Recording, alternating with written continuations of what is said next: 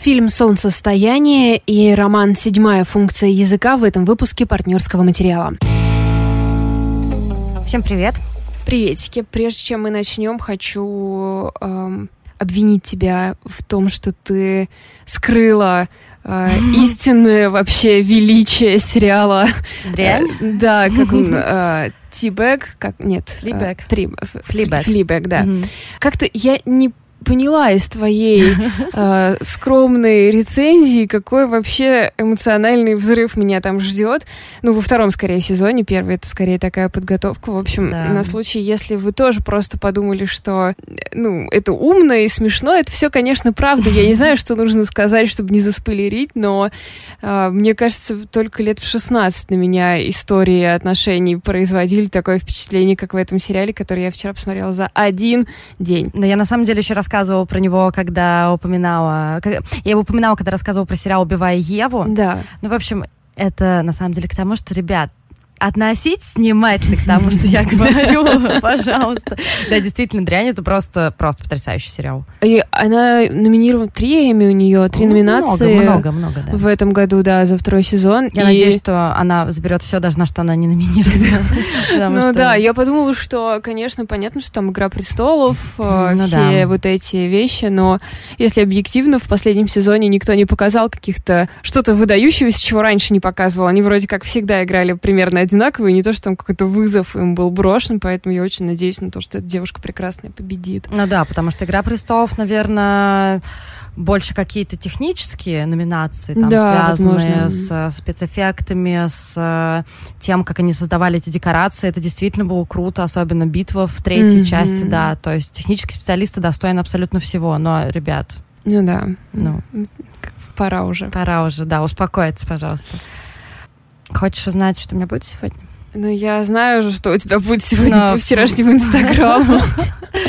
Я а. боюсь даже рассказа твоего об этом. На самом деле, давайте-ка начнем еще раз с этого. У нас есть инстаграм. И мы будем говорить об этом каждый раз, пока у нас там не будет 500 тысяч подписчиков. Примерно, да. Да, то есть вот такие вот у нас планы. И кроме того, мы, по-моему, вчера ввели такую штуку, то, что мы хотим отвечать на вопросы. В общем, вопросов поступает много, и нам кажется, что если мы будем их выкладывать в публичный доступ, то там будет профит не только в наших ответах, но и в том, что все остальные могут поучаствовать и рассказать там о каком-то своем мнении. Вот, например, вчера э, мы выпустили первый вопрос, нас попросила наша слушательница рассказать пять любимых книг, пять любимых фильмов. И на самом деле вот, там в комментариях очень много всего классного накидали. То есть понятно, что там есть какая-то нестареющая классика на случай одинокого ПМС прекрасного вечера, ну или просто обычного вечера. Есть какие-то фильмы, о которых вы, может быть, не слышали, поэтому если у вас вдруг есть вопросы, то вы можете нам их задавать в личные сообщения либо в Инстаграм, партнерский материал, либо ВКонтакте партнерский материал. Собственно, подкаст называется партнерский материал, поэтому вы знаете, да. что делать есть подсказка. вашим Гуглом. Mm-hmm. Да. Да. Вопросы мы предполагаем такого рода, что если у вас есть какой-то запрос, вам хочется что-то почитать или посмотреть, и у вас есть какое-то представление примерное о том, что это должно быть там, чтобы действие разворачивалось в университете, либо в Корее. либо в Корее, либо в университете в Корее. да, например. Про восстание травы. Зачем я закапываю сама себя? Я не знаю, что это за фильм. Но было бы круто, если бы его кто-то снял. Да, то есть, или у вас есть ощущение, что вы там прочитали несколько исторических романов и хотите продолжить фильмом. Ну, в общем, в таком духе запроса, я уверена, наши слушатели насоветуют кучу всего, потому что, опять же, судя по э, вот этим подборкам, которые вы выложили в комментариях, у нас очень похожие вкусы с нашими ребятами, что, ну, наверное, естественно, но это очень приятно, потому что это означает, что вам, скорее всего, подойдет то, что вам посоветуют. Да, поэтому давайте, пожалуйста, пользуйтесь тем, что мы вам предлагаем. А я уже хочу скорее перейти Давай. к прекрасному фильму, который я вчера посмотрела. Э, я вчера в Инстаграм, в Инстаграм очень сложное слово. Можно делать слова односложными, пожалуйста, чтобы я с ними справлялась? Я вчера в Инстаграм выкладывала вопросик. Как вы думаете, на что я радостно иду, на короля льва или на солнцестояние? Все решили, что я иду на короля льва. Ребят, вы не знаете, меня совсем похоже. Какой король лев, если вышел вчера второй хоррор Ариастера? Это режиссера, который в прошлом году просто выстрелил со своим дебютом «Реинкарнация», и это было невероятно круто. Я его хвалю в каждом втором выпуске. И вот вчера я ходила на его второй фильм, и Он не очень страшный, кстати, Валя. М, Да. Да. Но в чем там суть? По твоей шкале? Ну, кстати, подруга, с которой я ходила, тоже сказала, что он такой. Да, окей. Хотя Ну, она может была готова бояться абсолютно на 100%. Понятно. И в чем там вообще суть? То есть это история, в первую очередь, о девушке по имени Дэнни. У нее реально тяжелая судьба. Ну, то есть я не буду спойлерить сейчас, но ее ждет то есть, судя по всему, всю свою жизнь она жила с такой очень серьезной семейной трагедией, которая просто в начале фильма достигла своего апогея, ей нужно как-то это все пережить. И еще и ее парень, с которым она встречается порядка четырех лет, не вот чтобы самый эмпатичный чувак в Мгм. мире, и подумывает ее бросить, но все как-то не получается. И он пытается как-то разобраться в отношениях с ней, у него ничего не получается. Параллельно он планирует со своими друзьями-антропологами поездку в Швецию, чтобы там повеселиться, цитирую, пощупать шведских цыпочек, ну, в общем, какая-то там риторика такая, да. И из-за того, что вот его девушка переживает то, что переживает, он решает взять ее с собой в эту самую Швецию, э, в коммуну, где вырос его друг, его, видимо, однокурсник, чтобы посмотреть на то, как там проходит праздник э, летнего солнцестояния. И то есть мы видим прекрасную, совершенно идиллическую картину, огромное поле, там несколько домиков, и все такие в белых платьях, венках, голубое небо, все совершенно прекрасно, и понятно, что там скоро будут ужасные кровавые убийства. Мгм. Но он действительно не страшный, он не пытается быть хоррором, это Мгм. мне ужасно понравилось. То есть, если реинкарнация, она все еще как-то следует определенным канонам, то есть пугание, вот именно вот именно пугание Мгм, киношного, то в солнцестоянии этого нет. То есть там Без скримеров, то есть ты имеешь в виду? Абсолютно там нет никаких скримеров. И я не только о скримерах, а именно о каком-то таком классическом нагнетании атмосферы, Мгм. то есть которое, очевидно, приведет, там, не знаю, к занесенной, э, к занесенному в руке ножу и все Мгм. прочее. Нет, такого нет. Но он страшный, скорее, он напряженный, конечно, и он страшный, скорее от того, н- насколько тяжело э, следить за главной героиней. То есть она совершенно в глубокой депрессии, она одинока, и как она все это переживает. Ты действительно, я, по крайней мере, очень сильно вовлекалась в эти ее переживания. И это ощущение того, что она одна против всего мира, оно меня не отпускало, ну, буквально до какого-то момента, но потом отпустило. Там будет катарсис такой очень серьезный. И мне это показалось, на самом деле, что эта история в первую очередь о таком бытовом ежедневном газлайтинге, который со многими происходит, когда ты вынужден извиняться за какое-то свое поведение, и ты не можешь встроить свое понятие нормы в общее Мгм. понятие нормы. То есть каждый человек, он все равно особенный, и у него есть свои какие-то способы справляться с реальностью. Например, у этой героини она не могла вклиниться вот в общее понятие нормы, и поэтому она, собственно, как и прошлая главная героиня фильма Ари Астер, постоянно извинялась за себя. Мгм. То есть в прошлом фильме тоже была та история поиск нормы, и здесь поиск нормы. И ее парень абсолютно ее продавливал в этом плане, говорил ей, что она там намекал постоянно, что она какая-то проблемная, неправильная и все прочее. И то, как она выходит из этой ситуации, то, какой катарсис мы видим в конце, это действительно очень круто. И ну, тут, мне кажется, я сложновато объяснила. Ну, короче, ребят, фильм про хороводы, венки и, э, жертвоприношения, катарсис. да, и катарсис. А, Слушай, ну что-то я даже как будто бы... Мне просто очень понравились все кадры, которые попадают. Он очень красивый. Ну, то есть, да, чисто эстетически, ведь э, это очень красиво.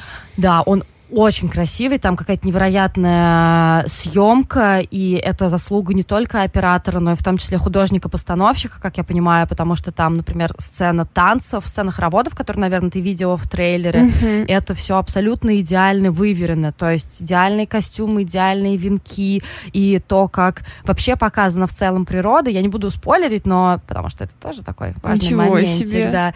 Но это очень все красиво, какое-то слияние человека Мгм. с природой, и там немножечко такой пересвет постоянный, да, то есть и у тебя такое ощущение, что ты тоже там, и тебе Ага, этот как свет всё бьет время в глаза. на солнце, да? Да, да, М. да. И причем интересно, что реальная жизнь, а, ну, как бы нормальная, обычная жизнь в Нью-Йорке, она очень похоже изображена, как и в реинкарнации. Я упоминала, когда делала анонс этого фильма, что реинкарнация это очень темный, очень тесный фильм. Угу, То есть он да. действительно у тебя ощущение замкнутого пространства, и когда мы только знакомимся с героями, они находятся в Нью-Йорке, там это ощущение сохраняется. То есть девушка живет в очень маленькой, абсолютно крохотной квартирке темной. А, сцена первая, когда мы видим ее парня, он сидит за столиком со своими друзьями, им очень тесно, они очень mm-hmm. тесно сидят, mm-hmm. локтями соприкасаются. И потом, когда они приезжают, я не помню, к сожалению, тут сложно выговариваем название этой деревни, мне почему-то все время хотелось сказать Химмельстранд на фоне книги, про которую ты рассказывал. Ну, в общем, это огромное поле, очень светлое, очень все красивое. И поэтому я сразу стала думать о том, что, ну, понятно, что тут будет расчлененка, но какая роль? То есть это ли реальный злодей? Ну, да, реально, ребята, они злые, на самом деле. Ну, то есть тут не надо быть Шерлоком Холмсом, но все равно какие-то сомнения с этим у меня были. Но я, на самом деле, не призываю вас всех обманываться моими сладкими речами. Это напряженный фильм. Смотреть его это нелегкое летнее кино, его смотреть не очень приятно, в первую очередь из-за того, что из-за внутренних переживаний, которые есть у главной героини. То есть трагедия, которую она переживает, это тяжелейшее, и то, как все это показано, это действительно нелегко. И тот депрессивный эпизод, который у нее есть, который показывает, мне он показался абсолютно реалистичным. То есть то, как она хватает ртом воздух, то, как ее постоянно накрывает этой волной каких-то мыслей. И это было круто. Это было круто и реалистично. В общем, я-то очень довольна. А все эти прекрасные рыжие актеры, они все американцы или нет, шведы? Нет, там очень или много что? шведов. Mm. Я смотрела... Но они известные, там есть какие-нибудь известные лица? Мне нет. Mm. Ну, то есть э, из, именно из скандинавских актеров нет, я никаких известных актеров не увидела. Если в целом говорить про каст, то Девушка, которая играла главную роль, Флоренс Пью, я ее видела впервые. Ее парень играл Джек Рейнер. Вы могли его видеть, например, в Синг-стрите, если вы его смотрели. Это такая очень милая музыкальная mm. молодежная комедия. Но они все молодые, да? Да, они все молодые. Не знаю, там Уильям Джексон Харпер, тоже один из э, этой компании. Он играл, кстати, в лучшем месте соулмейта главной героини, mm. вот этого философа. Ну да, не самое ну, узнаваемое да, то есть, лицо. То есть все такие ребята немножко как будто второго ряда. И самый, наверное, там известный это Уилл Пол, Полтер, это парень, который играл, господи, в «Бегущий по лабиринту», «Мы Миллеры». Ну, то есть, mm-hmm. если ты его увидишь, мне кажется... А, кстати, он играл в «Черном зеркале» в интерактивной серии. А, в интерактивной. Он играл вот этого гения программиста. Я еще mm-hmm. восхищалась, какой у него безумно красивый низкий голос. Да, да, да. Что-то Такой я припоминаю, парень с, бровями. Да, вот я помню, что ты говорила про брови, но восстановить их сейчас не могу в голове. Да, но в целом остальные актеры, они такие условно там Юлия Рагнарсон, Мац Бломкберг, ну вот что-то вот такое. Наверняка те, кто следит внимательно за скандинавским кино, видели где-то уже, но я нет, не могу ничего сказать. И мне понравилось то, что там было не так много известных лиц. Это было круто. Ну, то есть вывод, что да. Для меня однозначно да. Если вы думаете, э, если вы любите задумчивые какие-то хорроры, однозначно да. Ну, то есть, если для вас важно не только, чтобы это был скример, Mm-hmm. И чтобы это было именно какое-то классическое пугание, то да. И если вы любите себя поберечь, это нормально, то как бы наверное, все-таки не стоит его смотреть. Это тяжелое довольно переживание, но красота неописуемая. Просто там каждый второй кадр выстроен как, не знаю, как что-то волшебное. Блин, я ну в я... восторге, в общем. Классно. Я даже думаю, что, ну, в принципе, техника зажимания глаз и ушей никогда меня не подводила, а и я могу не, там, там немножко нет необходимости в этом. Да? Понимаешь, mm. нету. То есть, потому что там ничего такого не происходит. Если, ну, кто-то сейчас умрет, то тебя, типа, минут семь готовят к тому, что он сейчас умрет. Ну, то есть, Нет, ну, как-то, да, это можно пережить. Окей. У меня, на самом деле, дикое количество теорий по поводу этого фильма, поэтому, если вы его уже посмотрели, то напишите нам где-нибудь в комментариях, например, ВКонтакте под постом с этим выпуском или в Инстаграме под анонсом этого выпуска, и давайте обсуждать. Я mm, просто, я теории. хочу делиться, у меня очень много теорий вообще. Ой, я схожу тогда речь. в выходные, как раз до выхода подкаста в Не эфир. хочу быть ответственной за это. Ну ничего, я возьму с собой товарища, и, и он мне прикроет, если что, и тоже тогда в комментариях обсудим. Супер. Я в дурацкой ситуации на этой неделе. Я даже попыталась что-нибудь прочитать другое, чтобы э, вам это рассказать, но я просто не успела, потому что очень много времени потратила на седьмую функцию языка. Она плохая? она неплохая, просто я тупая, я не хотела вам об этом говорить. Но это ты выкладывала... Не хотела сообщать вам. В Инстаграм, да, в сторис? Да, я выкладывала, оттуда. ну, смешную, как мне показалось, цитату, она была там в первых э, еще, ну, в страницах, и я подумала, ну, я, типа, знаю примерно, кто такой Делес, могу понять, э, что это забавно. Но там была какая-то суть из серии Лакан Мудак или что-то да, такое, да, да, да, да. Ну, это было, эти цитаты, это на самом деле э, перечисление надписей на стене mm-hmm, университета, mm-hmm. то есть как бы какие-то там студенты. Ну, в общем, я вам сейчас расскажу, что это такое, и если вы образованнее меня, то, пожалуйста, не шеймите меня. А, прочитайте ее, и, возможно, вам очень понравится. Но э, я, в общем, оказалась в сложной ситуации. Я думала, ты скажешь, я вам сейчас расскажу, о чем там. И дальше вот ваши проблемы. Вот разбирайтесь с этим дерьмом сами, как хотите, абсолютно. Ну, да, просто, понимаете, всем критикам очень понравилась эта книга. Но как бы критик и блогер имеют очень разные фундаменты и компетенции, mm-hmm. да. И обычно там, чтобы какой-то триллер понять, ну, возможно, мы можем как-то на одном поле тут сыграть. Но когда речь о французских философах, то тут уже я а, как бы не могу изобразить, что я что-то понимаю. Я гуглила как сумасшедшая всю книгу. Это вообще мне не помогло. Возможно, вот ты, у тебя филологическое же, да, образование. Да. Возможно, а, ты что-то из этого... Ну, то есть, насколько ты там понимаешь... Чем Хайдегер отличается от Делеза?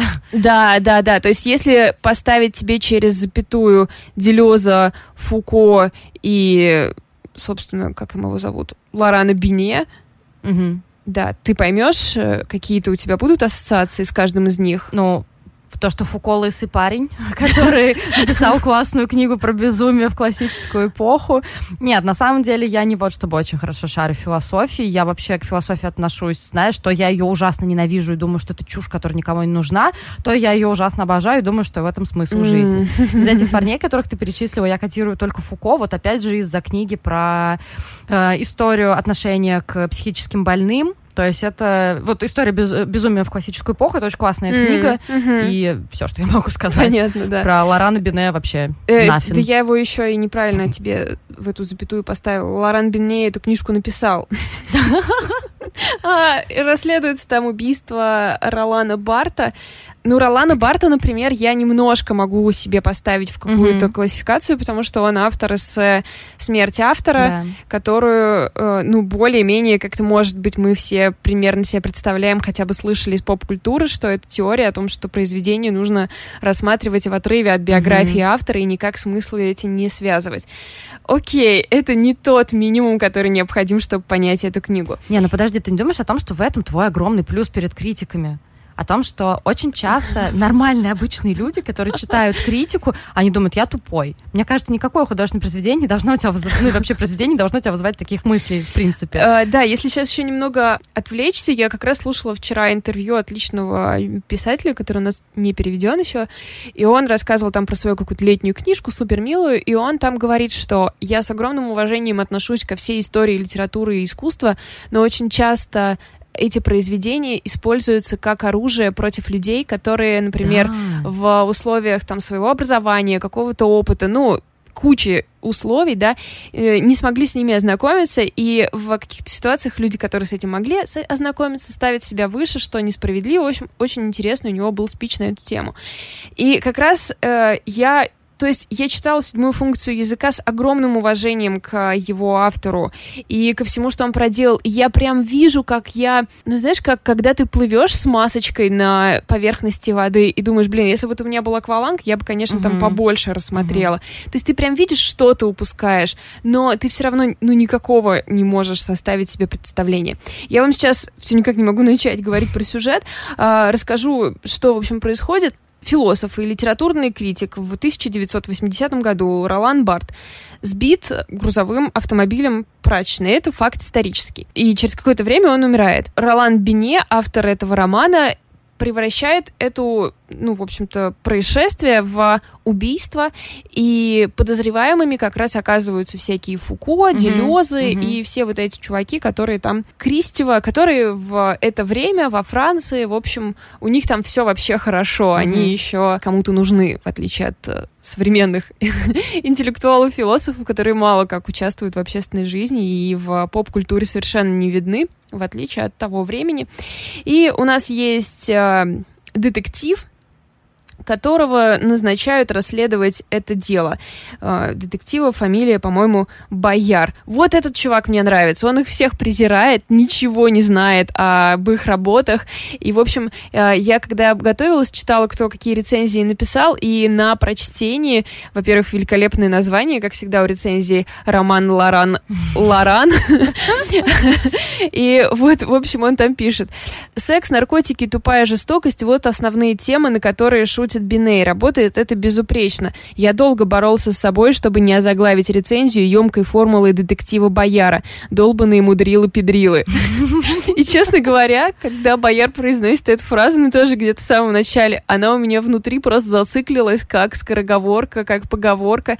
И каждый раз, когда там начинается размышление о семиотике там или о каких-то еще течениях, когда он показывает, как они там все обедают и обсуждают э, вот эти вещи, которые я не могу понять, долбанные мудрилы-педрилы у меня просто крутится в голове, как заведенная. Поначалу вообще от этого ощущения, знаете, как от книги «Лето целого века», только с минетами. Потому что там тоже, значит, ну, какие-то вот такие детальки, как кто куда пошел, кто с кем, в каком кафе сидел, но еще очень много гей-порно в банях и при других обстоятельствах, потому что похоже, что гетеросексуальных людей там практически нет, что Философия? полностью окей. Ну, в сюжете уже не знаю, как в философии всегда думала, что философия тоже. Ну, в общем, я к философии несколько раз пыталась подступиться через э, вот эти все, э, ну, в последние там лет 5-7 появилось очень много вот этих попыток популярно рассказать философию на волне популяризации, собственно, науки. И даже этот популярный краткий пересказ философии совершенно мне не давался. Поэтому, окей, например, я решила, что я ничего не понимаю про внутренние шутки, про вот эту всю... То есть все эти персонажи для меня становятся литературными, и я думаю, буду читать это как художественное произведение. Соответственно, это превращается в детектив с артефактом. То есть многие люди э, борются друг с другом для того, чтобы первыми достать трактат, собственно, вот седьмая функция языка, mm-hmm. их типа шесть, а вот седьмая, она там немножко магическая. И вот как будто бы она на самом деле существует, и все хотят ее заполучить. Но но это уже не так интересно. То есть, как mm-hmm. будто бы, когда у тебя нет э, вот этого понимания всего контекста, детективные линии как-то, в общем, разваливается. Ну, то есть это и не детектив, потому что эта книга-то шуточная, и ироническая, и саркастическая, и какая угодно, и понятно, что к детективу он тоже не очень серьезно отнесся, и ну, то есть, как бы, и когда ты это читаешь как просто детектив с художественными героями, он тоже у тебя рассыпается в руках. Поэтому я признаю свое поражение, но так как эта книга очень признанная, у нее масса наград, и совершенно очевидно, что люди просто с, там, ну, с более хорошим образованием, чем ноль образования у меня, получат от нее большое удовольствие. Поэтому как бы сообщаю вам о ее существовании и сообщаю вам о том, что она хорошо принята критиками. Ну и если вы чувствуете в себе силы, то призываю вас в нее погрузиться. А если вы, например, ее уже прочитали, но испытали похожее смятение, то мне кажется, что наши комментарии — это то место, в которых можно делиться своей болью, потому что я очень хорошо понимаю это чувство, когда ты читаешь какую-то книгу и думаешь, господи, какой да. я тупой. Да, какой я тупой. Ну, в общем, да, но мне понравилось, что, конечно, он попытался представить всю эту интеллектуальную тусовку таким настоящим рок-н-ролльным обществом с безумными вечеринками, наркотиками и сексом, и тем, что вот эти интеллектуалы, они так востребованы и нужны, что уже через там сколько лет 10, наверное, перестанет быть актуальным.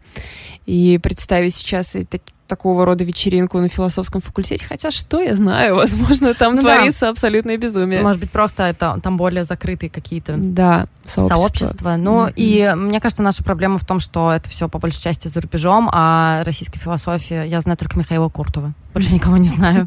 Ну, ты на сто процентов знаешь больше, чем я, так что... Так что вот...